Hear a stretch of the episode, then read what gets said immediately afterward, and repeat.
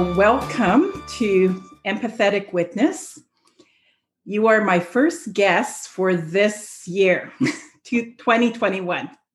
So, I'm really excited. I've been thinking about you since we had our discussion a couple weeks ago, and I'm really excited about our, our conversation today. So, um, why don't you introduce yourself? And then we, I will I will um, start the interview with my first question. Sure. I am Jennifer Mervyn. Um, I am a mother of four amazing children uh, two 12 year olds, a 10 year old, and an eight year old. And I am Metis on my father's side um, and uh, European on my mother's side. And my children are Cherokee and Muskogee on their father's side. So we have a beautiful blended uh, cultural home. I'm a mm-hmm. registered psychologist and I specialize in um, the neuroscience of trauma and mm. helping people through some of that. So, yeah. Oh, that's really exciting. Um, yeah, you were introduced to me by Gabor Mate, who is, you know, a renowned uh, uh, physician specifically with trauma.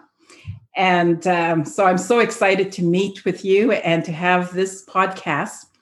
The podcast theme is trauma and how Indigenous people can cope with trauma. And uh, so I think I remember reading somewhere, now it's been a while, you know, when I looked you up, but you you were honored for um, your work on mental health with youth. I think it was 2017, if I'm not mistaken. And what I would like to ask you for, um, is how did you get involved in this area? Do you have a personal story that you can share um, with how you got involved in it? Yeah. So I was one of three children in um, my home. I'm the oldest, actually, of three girls. And um, my family really struggled with a lot of different issues, sort of connected to trauma. But my mm. mom, especially, really struggled with uh, mental health and some addictions issues. Mm. And I think that uh, impacted her her ability um, to parent in a lot of ways. And so, unfortunately, my sisters and I all ended up on the street as as teenagers. My youngest sister was actually not even a teen yet. She was about 11 years old by the time right. she was on the street. And so um, I was asked several times, I think, throughout the course of like my education and my career, you know, what made the difference for you? How are you able to be in the position you are now, given what you went through as a young person? Mm-hmm. And it was always such an interesting question for me because I, I, I knew some of the factors that led to some of my success and healing in life, but I was mm-hmm. always curious for others what led to theirs. And so a lot of the focus in my in my master's degree and my doctoral work was looking at what we can do to help support others in their healing journey.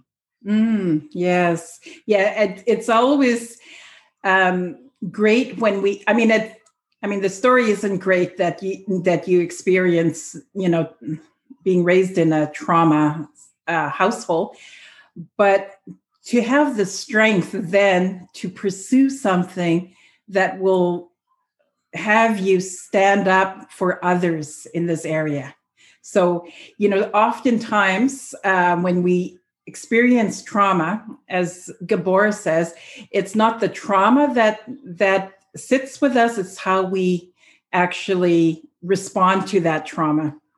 And uh, so i'm i'm thinking that you know your way of responding to the trauma and it's probably an ongoing um, education right you're you're continually learning about yourself you're continually moving forward and uh, i think that is that is the resilience and strength that I identify with Indigenous strength because, I mean, unlike you, I come from a large family. I had 10 brothers, five sisters. Was, and some people say, oh my God, 16? How did your mother cope with that? You know, like my mother actually birthed 19 children and 16 surviving. So when I look at that, the sheer resilience it must have taken for her is amazing, right? And so I I always recognize that my strength comes from her mm. and how she was able to raise, you know, all these children, my brothers and sisters, in an era where we didn't have um, when I was younger, we didn't have power. Like we didn't have power, we didn't have indoor plumbing. And can you imagine with all the babies what it must have been like for her? I mean, I can't imagine. I'm such a softy, you know, when I think about, oh my God, the power went out. How am I going to do charge my cell phone?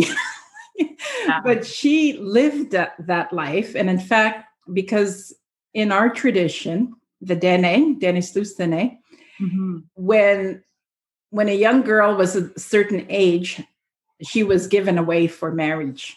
And so mm-hmm. my mom, at a very young age, was given away to my dad, who was 20 odd years older than her. I mean, and sometimes, you know, when I talk, when I used to talk to my mom about the relationship, and then she had babies right after that. Um, it was, I think she you know, there's certain aspects of her life after when she was married that was a real struggle for her. And I remember she came to visit me when my son was two. And, um, you know, she liked where I live. I live in a rural area outside of Ottawa, and she really kind of liked it. This is really beautiful. It's really nice. But I don't like the bush because when she was young, when she was given away to my dad, mm-hmm. she left and they lived um, in, there's an area just south of Uranium City called Goldfields. So she lived in Goldfields, which is a small, small, small community. And she lived in a tent. So mm. she doesn't like wow. the memory of what, and she was isolated, you know? And when we think about yeah. right now, you know, I need to acknowledge that we are in a global pandemic and we are restricted. A lot of our activities are restricted. So we're dealing collectively with trauma. Yes. And it's huge. I think often we're not recognizing the, we're going about our life as best as we can, but we're not mm-hmm. recognizing the trauma we're experiencing. And we need to stop and think about that. We need to take right. a breath and acknowledge that, you know, maybe we as adults can cope a little bit better, but our children, they're mm-hmm. disconnected from school. My son had to withdraw from university last year when the pandemic started. And right. then this fall, he said, Do I have to go back? And I said, No, you don't have to go back because, you know, you can always pick up that last year that you need to finish anytime. And it doesn't have to be during a pandemic. And you'd actually have a better experience if you're not in a pandemic when you're in university, because not only would he be worrying about his own safety, he would mm. be uh, worrying about our safety, you know? So it just would not be good. So I said, don't worry about it. You're you know 21 you know you can you've got a lot of time to finish that year and even go on to postgraduate uh, work after if you if you if you're interested in it so i you know i've never studied the brain uh, formally but two years ago i had a stroke and that gave me mm. it ignite it was so i ended up having what is defined as um, left side neglect, which means, okay. you know, I couldn't see things on my left side unless somebody pointed it out and say, "Oh, there's your glass." It's and then I'll look at it, and then my brain will recognize it, right? Right. And so I was curious about that. I thought, "Wow, how can my brain see something and then not recognize what it is?" Like, or actually, it just didn't see it like it didn't it wasn't that it didn't recognize that it was a cut it chose not to see it And so that got me curious like, how did, like, what is the brain doing when it's doing that? Because often when your body does something, it's to protect you. Mm-hmm. So I was mm-hmm. wondering, well, what is it protecting me from? Why am I not seeing that? You know, so so I started to study the brain. I started looking at what the brain, what you need to do to have a healthy brain. And at the time, I was a vegetarian. But the more studying that I did, I realized um, that I actually needed to eat meat mm. for the protein. I mean, a lot of vegetarians, vegans will say you can get enough protein in plant, but there's a specific type of protein that you can only get from meat. And so I thought, well, if I'm going to eat meat, then I should be eating wild meat, my mm-hmm. cultural meat. So, you know, I'm looking for wild fish, wild meat, caribou, you know, buffalo, whatever, like my just favorite stuff. My favorite stuff. yes. and it's so and it's so good for your brain. You know, yeah. so I started to do that. I started looking at the brain and trauma has a huge impact on the brain. And I think mm-hmm. this particular um, pandemic has a negative impact on the brain and we may not even recognize it. So what what do you see the pandemic is doing to indigenous youth well i think it's hard because you talk about resilience right and about like how do we build resilient brains and mm-hmm. what is good for a, a, growing developing brain when we talk about indigenous youth it's amazing um, it's funny because I think in the last 10 to 15 years, honestly, mm-hmm. between you and I, we've had all this amazing advances in neuroscience, neuroimaging, mm-hmm we're able to look at the brain in new ways that we've never looked at before. Mm-hmm. And then I think it's hard because some of the recommendations coming out in terms of like, wow, well, what really helps build a better brain? What are the strategies that we can use to overcome mm-hmm. trauma? They're coming from kind of Western medicine, white doctors. And it's like, oh my gosh, look at the concepts because yeah. some of these concepts, mm-hmm. they're actually, they have been known mm-hmm. um, by indigenous people and used by indigenous yeah. healers for generations but now we have the science that can back it up to say hmm. oh that's that's what's happening there yeah. right it's actually helping you know blockage in the brain stem or whatever and it's it's interesting for me because we look at um, indigenous cultural practices and healing practices and ceremony and mm-hmm. so much of it really relates to our current contemporary neuroscience yes. so when we talk about the pandemic I, I, guess for me one of the things i have to address that is really um, such a huge barrier in building resilience in our indigenous youth right now is isolation mm. right this is mm-hmm. not natural um, to our culture. And I think whenever we start to isolate people and we have youth that are spending more and more time alone instead of with family, with aunties and mm-hmm. uncles and grandparents around,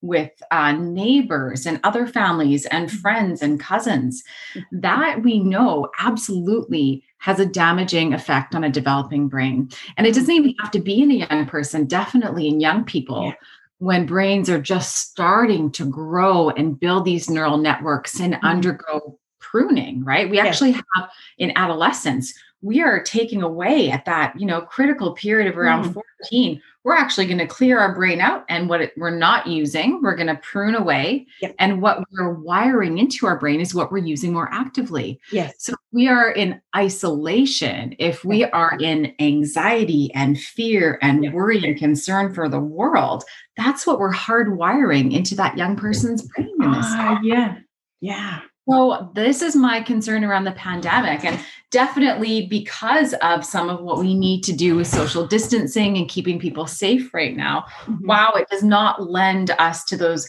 natural tools that we can use for healing a brain that is hurting and maybe has been exposed to trauma, yes. which is being wrapped around by those connections, that sense of belonging, community, identity, mm-hmm. and love and support yes. that buffers those negative impacts on a young brain.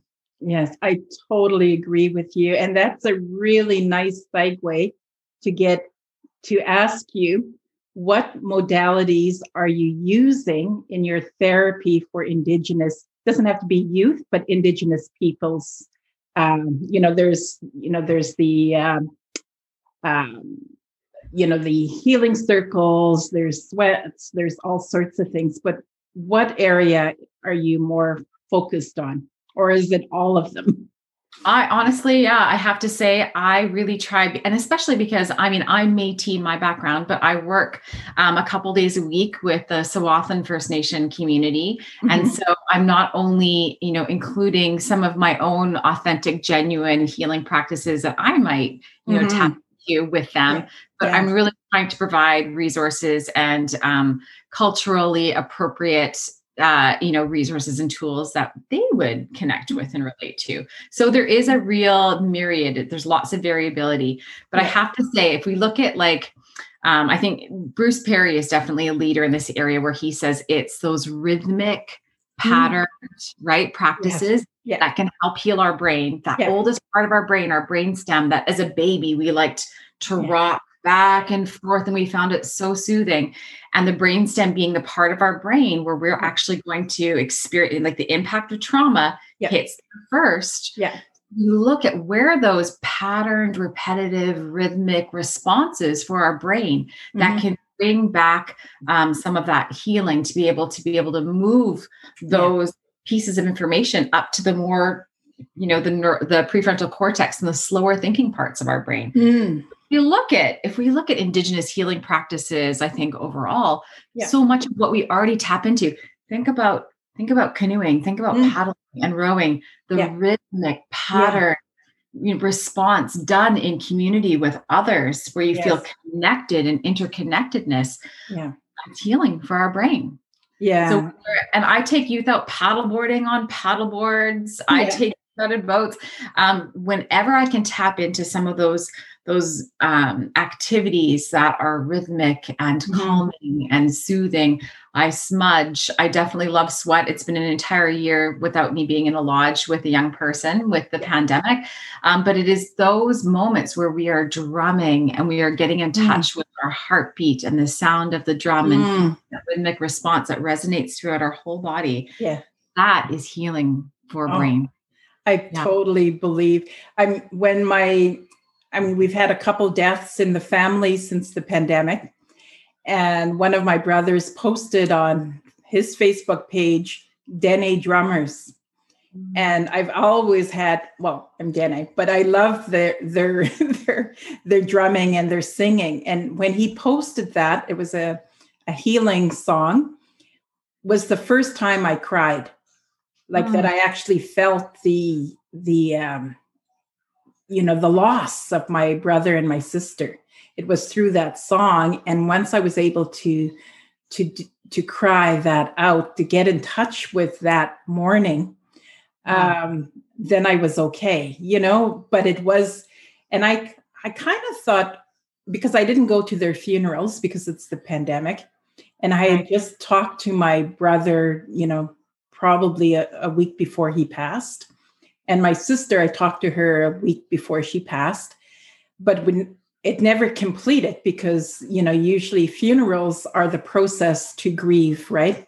That's when yeah. you go through. It's it's set up for the living to go through that grieving process. You know all the stages of grief, mm-hmm. and when you're not, and then it's also community, right? So the community is there, the family is there, and that's all part of it. And um, so I, yeah, so I really get what you're saying the drumming, the songs. And unfortunately, you know, we can't be together even now, you know, to hear those songs. But can you imagine when the pandemic is over and they have the gathering, like can all the um, the process of grief that will go through those mm-hmm. songs mm-hmm. because it will happen because i think that many of us don't know we're in trauma.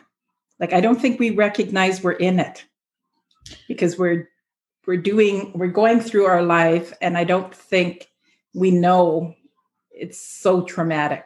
You know, like the we've got the loss of our movement, we have the loss of being around family and friends, we have loss of jobs where our jobs are on Zoom now and not in the office.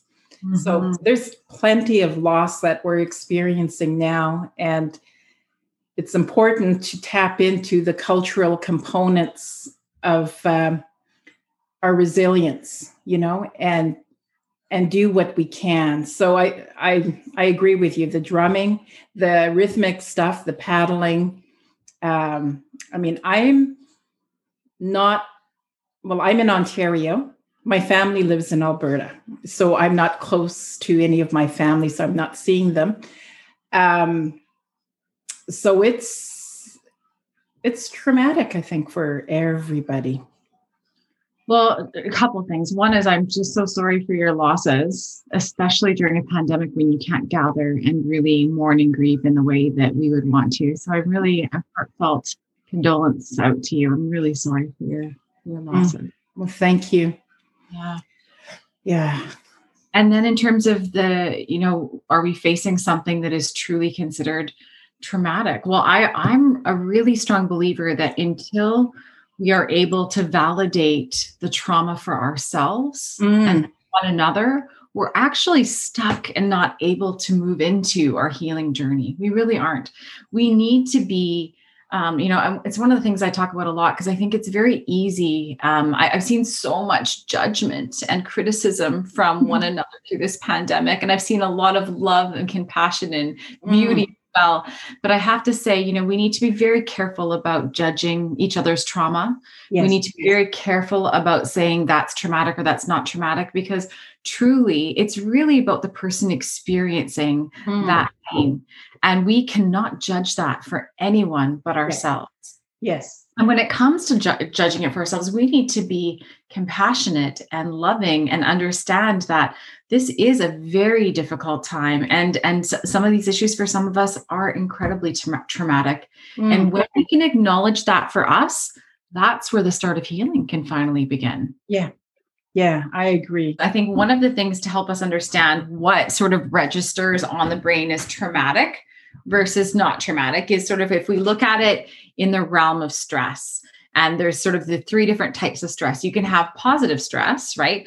Right before I met with you today, I had a young athlete in my office, and uh, she is running track this Sunday, and she's going to be doing hurdles for her first time, and she's nervous about it. We talk a little bit about positive stress. So, positive stress can be a great thing when you're running track. It's going to mildly increase some of your stress hormones in your body you're going to have an increased heart rate, right? Your body's going to have a response to some of the stress. And it can stay within the positive region of stress as long as, you know, we don't let it get too explosively carried away with anxiety, fear, um, anticipatory anxiety, things like that. And how we do that, how we keep it positive, is making sure that we're taking really good care of ourselves and keeping things in perspective tolerable stress, right? So the next level or realm or region of stress is when we can have more significant things going on in our lives, right? Like a loss, like grieving um, someone. It can be really, really difficult. And what keeps it in that tolerable range of stress is when we have enough support, right? When we're caring enough for ourselves and we have people around us to care for us that keep it in that tolerable range. So it's buffered that stress that could be easily overwhelming and debilitating, right? Grief can be debilitating for some people. But when you have enough support that wraps around you and comforts you and cares for you, and you're caring for yourself, you can make sure that stress doesn't turn into toxic stress or trauma. And that's where we're experiencing such elevations of stress hormones, right? Where you have adrenaline and cortisol just zooming through your bloodstream and your body and your brain to the, the point that after six weeks of it at these elevated levels, your body's baselines actually change, they recalibrate. So instead of having a resting heart rate at 60, now your resting heart rate is 75 because you've never dropped back down to your baseline. And so, this is where I think we need to be really careful because if we are not caring for ourselves and caring for one another in the face of this pandemic, we're going to see a lot of people have impacted brains by this toxic stress. the the point that um, I'm getting from what you just said is that you know there's the positive stress and then negative stress like positive stress like buying a new house moving into a new house a new baby you know marriage all those types of things are still stressful right? Yeah. So yeah so that's i think it's good to acknowledge or identify the types of stresses we have. And for me what i started doing well actually i've been a meditator for since university. Friends of mine got me into meditation tm meditation uh, because there's a student rate which was cheaper than you know the regular rate. So i've been a meditator forever and meditation is my touchstone for resilience and keeping sane. And i know it scientifically it impacts the brain and especially you know the hippocampus area. And and it's it's really important to have a practice of something. You know it doesn't have to be meditation. It could some people can it's prayer.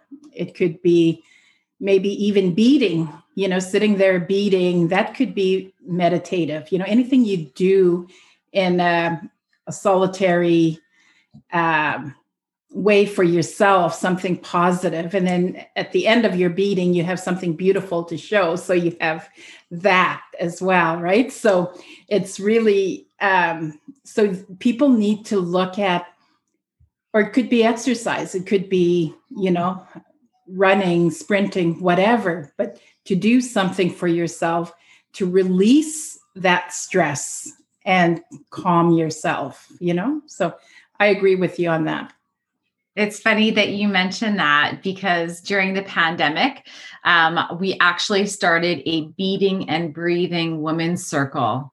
Uh, and it was so healing. And let me tell you, I am not a talented beader whatsoever, but there was something so lovely about um, really being, like you said, in that practice of it without having the other commitments or other mm-hmm. expectations. Um, of that two hours together with other women. Yeah. And we were all socially distanced at our own little individual tables, six feet apart, with our little bead kits in the center, and still to be able to share conversations about our family and parenting and what we're cooking this week yeah. and that being and knowing that in those moments that's tolerable stress we were even talking about the pandemic but instead of having that spike in you know increased mm stress hormones, yeah. we were able to be connected and feel that sense of calm, right? And yeah. and keep keep the stress low because we're sharing with one another. Mm-hmm. And that the support of a group like that and doing an activity like you said, and especially a cultural activity that helps infuse us with cultural pride and you know that sense of connectedness and something mm-hmm. bigger is i think is th- these are the keys right? Mm-hmm. keeping us well during a global pandemic. Yes. Yeah. It's so true. So true. And and in terms of meditation i am such a big believer in meditation right? I mean there's been such a huge uh, sweep in mindfulness right? Yes. Um, and and being curious about you know what we're thinking and feeling mm-hmm. not being judgmental of that yeah. right? Yeah noticing it and being aware of it, but also being able to let it go and mm. just being able to have that meditative, reflective, calm state of mm-hmm. being yeah. as a result. And I think it's incredible. People who who are able to put time into a meditative practice, you're right, they immeasurably grow parts of their brain as much as 25% in a short period of time, eight to yeah. 10 weeks to grow those areas of our brain that mm. might impacted by toxic stress or trauma. And it's funny that you mentioned the hippocampus because it's one that I joke about all the time that I'm sure is my most impacted brain structure from my own personal trauma because I have problems with visual spatial orientation and, you know, understanding um, maps and how to get to places. And it's funny, you know, I don't know if you saw the New York Times did a beautiful article a few years back about the profession that actually grew their oh. hippocampi oh. larger, and it was London taxi drivers. Oh, they, right. I've, I've read an article, like it was like 15, 20 years ago, right? That there was oh. an article that they they knew all the addresses that they were going to go to. Yeah. And they grew their brains as a result of that, yeah. right? Yeah. How amazing is that? And it shows but you know what the hope in that in that study to me shows the capacity that at any age we have neuroplasticity our yes. brains have a propensity to hmm. grow and heal and they want to at any yeah. age yes right? yeah yeah yeah yeah that is so true well it's just like i mean it's interesting like even as much as 15 years ago they didn't think that the brain grew past a certain age that it was stagnant, right? And so, with all the studies after that with neuroplasticity and how you can teach your brain new tricks, you can teach a dog, an old dog, new tricks. Like you, you can do that, and it's just practice. You know, you just learn how to do it. And I think, you know, with you know, with meditation, it teaches you to actually to be in the moment Mm-hmm. And when you're in the moment, you actually remember more. Yes. You know, when you're taking a meditative walk and you you'll remember the path you're going more because you're there. You see that pebble, you see that flower, you recognize those things and that's what I guess ignites your brain. Right? It ignites your brain. Well, I think what I mean, if we t- look at the neuroscience of it, you're exactly right. So when we're stressed and we're running around frantically from yeah. place to place, right? Yeah. Um, and if we are start if we're in fight or flight mode, right, our amygdala, right, that is what is inflamed in our brain. Yeah. That is what is engaged, and it can actually make it difficult for the hippocampus to be able to consolidate our memories. Mm. Right. Yeah, yeah. So it's it is neurologically proven that yes, if we are hijacked, if we're in amygdala hijack, and that's the point, stress, whatever. But meditation, right? When we're in mm-hmm. that calm and relaxed place, our amygdala doesn't need to take front and center. It doesn't need to be in the front seat. Mm. It allows us to be able to engage those other brain centers that can help us aid in memory. Yeah. Absolutely. Yeah. The brain is so fascinating. I think the whole body is fascinating because I believe it's designed to live yeah. and it'll do whatever it needs to do to keep living. And that's why, um, I mean, sometimes it'll do things that are contrary a bit, right? Because when you're pregnant, your body, your baby will take all your calcium, all your nutrients, right? And so it's, and, but fortunately, you get that all back, you know, you keep being healthy, right? But our body is designed to live. And, yeah. you know, like the mitochondria, like in, a lot of people don't really realize the mitochondria, these little guys in your body, they're actually there to make you live right you know because mm-hmm. you know there's certain things you can do to ignite your mitochondria like if you have a cold shower mm-hmm. they think they're going to die so they're all going crazy we're going to die and so whatever they do actually helps your body right so yeah. it it's really exciting it is, and just like our our body is designed um, to live, you know, our brains are designed to heal, which is just such a beautiful concept that yeah. no matter how frustrating no matter how you know um, especially when we look at like the struggles of our especially a lot of our young indigenous youth that are facing um, mental health issues mm-hmm. and addictions issues and you know our startling high rates of, of suicide in some of our community mm-hmm. You know i think we also need to take um, heart and hope that mm. there is there's so much um, that our body and our brains are designed to heal naturally on their own and it's listening and being aware and like you said being in the moment so we can pay attention yeah. to what's happening in our bodies and our minds and our brains so that we can allow it to do exactly what it wants to do on its own and that is towards growth and healing yes absolutely one of the best advice i got after my stroke was a friend of mine said, don't be hard on yourself. Mm. Like, don't, you know, take the time that you need. Don't rush your healing because it's a brain injury, right? A stroke. So she said, you know, just take your time, be loving to yourself, and don't rush anything. And so that was the best advice because before that, I'm I'm a personality, so I'm rush, rush, rush, get it done, get it done, do all these things, right? Mm-hmm. So that was one of the best things. And I think with Indigenous youth, um, you know, in my family, the the young, the youth, some with addiction issues, um, what I often tell them is look for a way to be be of service to others.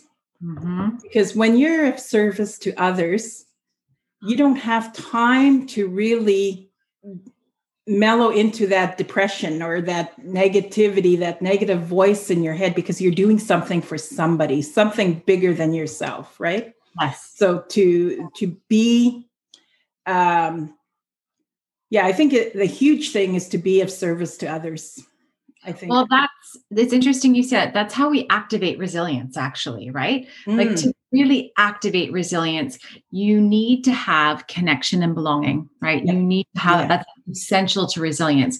Yeah. But to really activate that, to take it one step further, is you have to then, you know, infuse that with purpose and meaning. And depression, let me tell you, I mean, it's parasitic. It will make you think all about you. It makes us selfish and self-centered and self-focused. And one of the antidotes is truly to get outside of that and feel like actually you you're you're part of something much bigger and i think that's also such a strength in our indigenous culture is yeah. We come from a collective culture where it isn't so individualistic mm. it isn't all about us. It is so about the greater good and the and the larger collective. I can tell you in my own life because I talk about this a lot in terms of making sure that young people have a voice and have opportunities for mm. purpose and meaning. I think again it's such an area of blessing for us because we can really seek that out in culture and cultural identity and spirituality. Yes. Um, but for me, with my with my divorce, which was quite traumatic on my kids, I I, I was with um you know, actually the my kid's father is a young man I met when I was on Granville Street as a homeless teenager. And, you know, we stayed together for a very long time. Unfortunately, it, it we it did end in divorce and it was very, very hard on my kids. Mm. And my mm. middle daughter was the one who was probably most profoundly affected by our, our separating. Uh, I mean, she still hurts to this day, really, really hurts about it. And her older sister, my oldest daughter, you know, she was always straight A's in school, called for leadership events and activities. Yeah. Um, she was not uh, needing more opportunities for purpose and meaning and feeling special, right? Mm-hmm.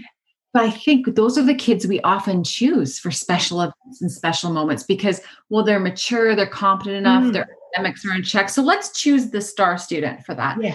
You know what? When I would do these speaking engagements, yeah I would meet in front of school districts. I was in front of our entire province with politicians, 700 people. Mm-hmm. I would not ask my oldest on purpose because yeah. we had plenty of opportunities and moments to be called up in front of a stage. Yeah. But I called up my middle daughter, who was probably my most hurting, yeah. who struggled in school at that time, yeah. who um, her behavior was probably the biggest challenge out of my three kids. But I called her to that yeah. important moment where she had to come up and she had to acknowledge the territory where we were meeting, mm-hmm. right?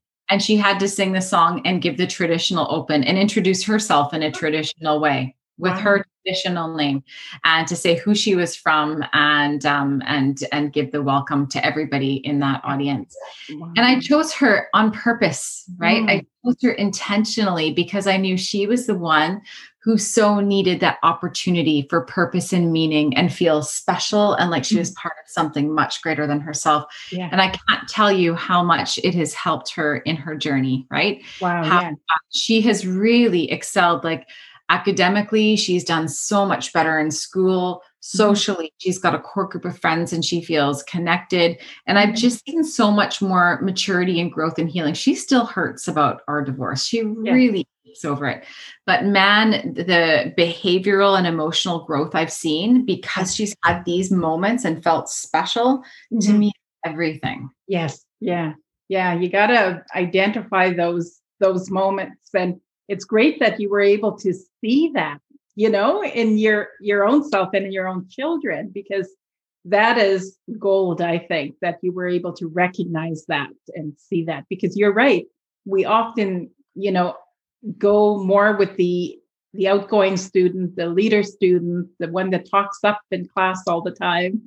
Um, i remember when i was um, teaching I taught a special ed education class, and I had a student that was um, indigenous, Dene, and he was pre-primer so he was below kindergarten so he didn't know how to read or write. Anyway i got him i was going through slides you know um, flashcard slides and and i was using a monitor and and clicking and then he goes stop stop. I said why? He goes he says how did you do that and i showed him the clicker you know the remote i said this is what i'm doing to change the slides he goes, No, how did you know my language? Oh. and I said, I'm Dene, just like you. That's how I know. Because that, you know, a word would come up and I'd say it in Dene and then I'd say it in English and we'd go back and forth. And I think he was, yeah, he was totally surprised. And once I connected with him on that language, on that level, yeah, he excelled. He went from from pre-primer all the way to um, he was able to go into a um, uh, carpentry i think it was that he wanted to go into after so he was able to go into a carpentry program and i knew that's what he was interested in and a lot of the work we did and i used a lot of the trapping trapping um, themes because i knew as a trapper he would be good in numbers because you have to identify you know how many pelts you have how much that costs and you know and so i when you use something that that identify they can identify then they learn quicker and they're more interested right? So that was uh, yeah I, that's a beautiful story to be able to really showcase how um, we need to be very careful, right? We need to be very mm-hmm. cautious about Western assessments and where mm-hmm. we place children's capacity and ability or resi- resilience level at. Yeah. yeah. Because truly, um, they're not all culturally safe. Mm. And, and look at the potential and what this this young man overcame as a result of yeah. feeling connected and supported and smart enough and you know mm right from yeah. your experience with him yeah. we need to be very very careful about that when we're looking at resilience building in our young people and assessing where mm. they're at those negative messages sometimes they absolutely can crush a young person's spirit yeah. in terms of being told where your potential might lie we need to really build hope in mm. our young people. And they need to know that there's somebody in their corner who believes in them and believes that they can do better, right? That is such an important part of, of resilience, I think, um, and neurodevelopment, right? When you have somebody who is in your corner who is like, I know you can do this. I mm. believe in you, right? Mm-hmm. Mm-hmm. Yeah, it's to connect. So we have like almost 10 minutes left. Um, so just to wrap up, um, can we end on a positive note like what you know like there might be some people listening to this that might want to be look at their own trauma. Does it have to be do they need to get a counselor or a psychologist to help work through trauma? Is there some other way that they can what can what advice can you give somebody that wants to look at their trauma and go through the process to the other side? Well, I think it's it's a big question because we all have different thresholds for pain, right? And we're mm-hmm. all at different places in terms of looking at our trauma and what we're ready to deal with that. Wow, I think if if people are listening today and feel like they really want to do something to address it, uh, to me, that is such a beautiful opportunity to be able to seize. I, I really am such a proponent in across all of our different sectors, whether it mm-hmm. teachers and educators, like you and I were just speaking about, whether it's our policing, right? Whether mm-hmm. it is our physicians and our medical community and doctors. If we can each look at how we've been impacted by trauma in our life mm-hmm. and do our healing work around that yeah. and be compassionate and loving of ourselves, mm-hmm. then wow, we really have the potential to make a huge impact on society in terms of being more compassionate and understanding with mm. others. Yes. Whether it's passing someone on the street who it might be homeless or suffering with mental health issues or in addiction right mm-hmm. like those in my own family right those in my you might be passing uh, somebody in my family on the mm. street mm-hmm. as you go by today mm-hmm. and i really hope that you know what it's it's not going to be the judgment and condemnation and put downs that enables that person to stand up and walk towards healing right? It is going to be the compassion and kindness of a stranger today that might put some hope in their hearts that maybe something different can be possible for their life. And so I really truly encourage everybody um, to be looking at what we can do to help heal ourselves so that we can truly build healthier, better, more resilient communities. We have the capacity to do that if we do our own healing work. Yes. Oh, that's beautiful. Yes. Yeah, that is really great. I know, you know, one of the things that's been our practice in our family, because my brother was um, homeless and um, often would beg and for spare change what we do in our family is when we see somebody that's asking for spare change, I usually would say, What is your name? Mm-hmm. And they mm-hmm. would say, Peter, Pat, whatever. And then I would say, Here, this is for you. Have yourself a beautiful day. And whatever his name is. So I'd say his name because often the homeless people don't hear their name and they feel invisible. So this is a way to say, I see you. Yes. And I recognize you as a human being, right? And and hopefully and they all they're always really I haven't had any homeless persons not tell me their name. Right? You know, and I and I thought about that and I thought you know, because sometimes people think they're paranoid or this, that, you know, and they're not going to say their name but they've always said their name and we've always got a connection because I wasn't not seeing them and i think they recognize that. And I, and i and i think for youth indigenous youth i think to always recognize and let them know you recognize them you see them right? I think that more than anything helps them move move move on and uh, become stronger become resilient because they're recognized they're human right mm-hmm. Well, I think one of the things I would love to end on is that, um, you know, I, I think it's simple, but I think it is incredibly powerful. And that is the power of kindness right? Mm-hmm, mm-hmm. I really believe that kindness can change our world. I really believe that being the way we treat one another, yeah. especially when we look at our communities, I think colonization and intergenerational trauma has really um, impacted lateral violence and how we treat one another. Mm. And if we can start moving in the direction of self compassion, compassion for others, and just treating each other with kindness and respect validating our own trauma and validating the trauma of those around us. Yeah. And man, there is real potential for us to see huge shifts here and mm-hmm. to bounce back after a global pandemic. If that can be our focus, mm-hmm. that can be our heart, mm-hmm. right? Is if we're really thinking about this from the lens of like, how can we love one another better? How can we treat ourselves with more compassion and kindness? How mm. can we deliver kind messages in our own thinking, right above ourselves yeah. and how that translate out how will that emanate out to hmm. others? Yeah. I, I give a I'll, I'll end us with one example that I, I love to to give because before the pandemic I would travel all around to do these speaking engagements. I'd fly up to, um, you know, our northern communities, and I, I mm-hmm. would give a talk, and I'd be kind of going here and there.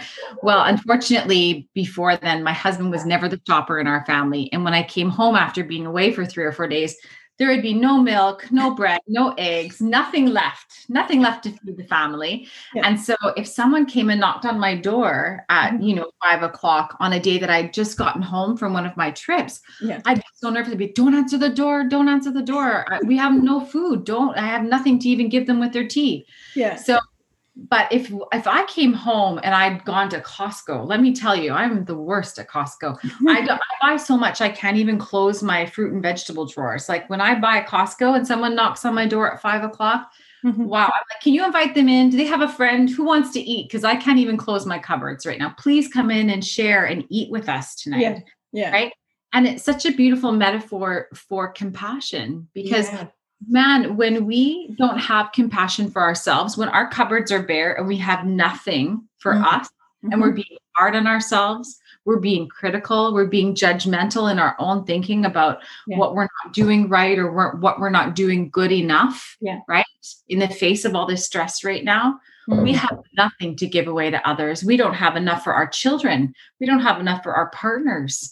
We mm-hmm. don't have enough for our friends and our family to give away. Yeah. But if we keep our own homes, our own hearts stocked with self compassion and those cupboards and those drawers full of love for ourselves, mm. and we're mm with our own care, mm-hmm. we will have enough to have everybody yeah. right over for dinner. We have enough for compassion for everybody to be kind and see other people through their, that lens of kindness and not be so quick to judge others. And that's yeah. really my hope. That's my hope in all this work yeah. is that we promote compassion and kindness mm-hmm. so that hopefully we will be having healthier individuals, families, and communities. Mm. Yes. Yeah, absolutely. Oh, that's really, really wonderful. Yeah, I think, you know, compassion and love that you have for yourself is limitless. And that's why you got so much to give. And we know that by the love we have for our children. You know, mm-hmm. some people think, oh, well, you know, if they only have one child, how could I love another child? You know, then they have the other one and their love is still there. Like it's bottomless. Like you can have as much compassion and love as you cultivate within yourself and and that's the one thing that i really enjoy about my meditation you know the uh, um, the meditation builds compassion builds love for yourself yes. and and then you're able to give that to others you it's like with anything else like you say you know you got to start with yourself build that up and then you can give to others once you've given it to yourself it's easy to give away and it should yeah. be given away freely you know just pass it on so yeah so we're just at the end and i really appreciate you agreeing to come on to my podcast today i knew we were going to have a, an interesting conversation and we have. And i'm really really touched by you know a lot of what you said and truly the love and compassion that you have does come through. It does resonate um, and it does come through. And thank you so much for the work that you do with indigenous youth in mental health. And um, i really want to wish you well as you go forward into your day and uh, yeah, just keep doing what you're doing. You've got a bright, shining light in you. Just share it with everybody. Thank you so much, Jennifer. It's been really a delight talking to you. You as well. Thank you so very much.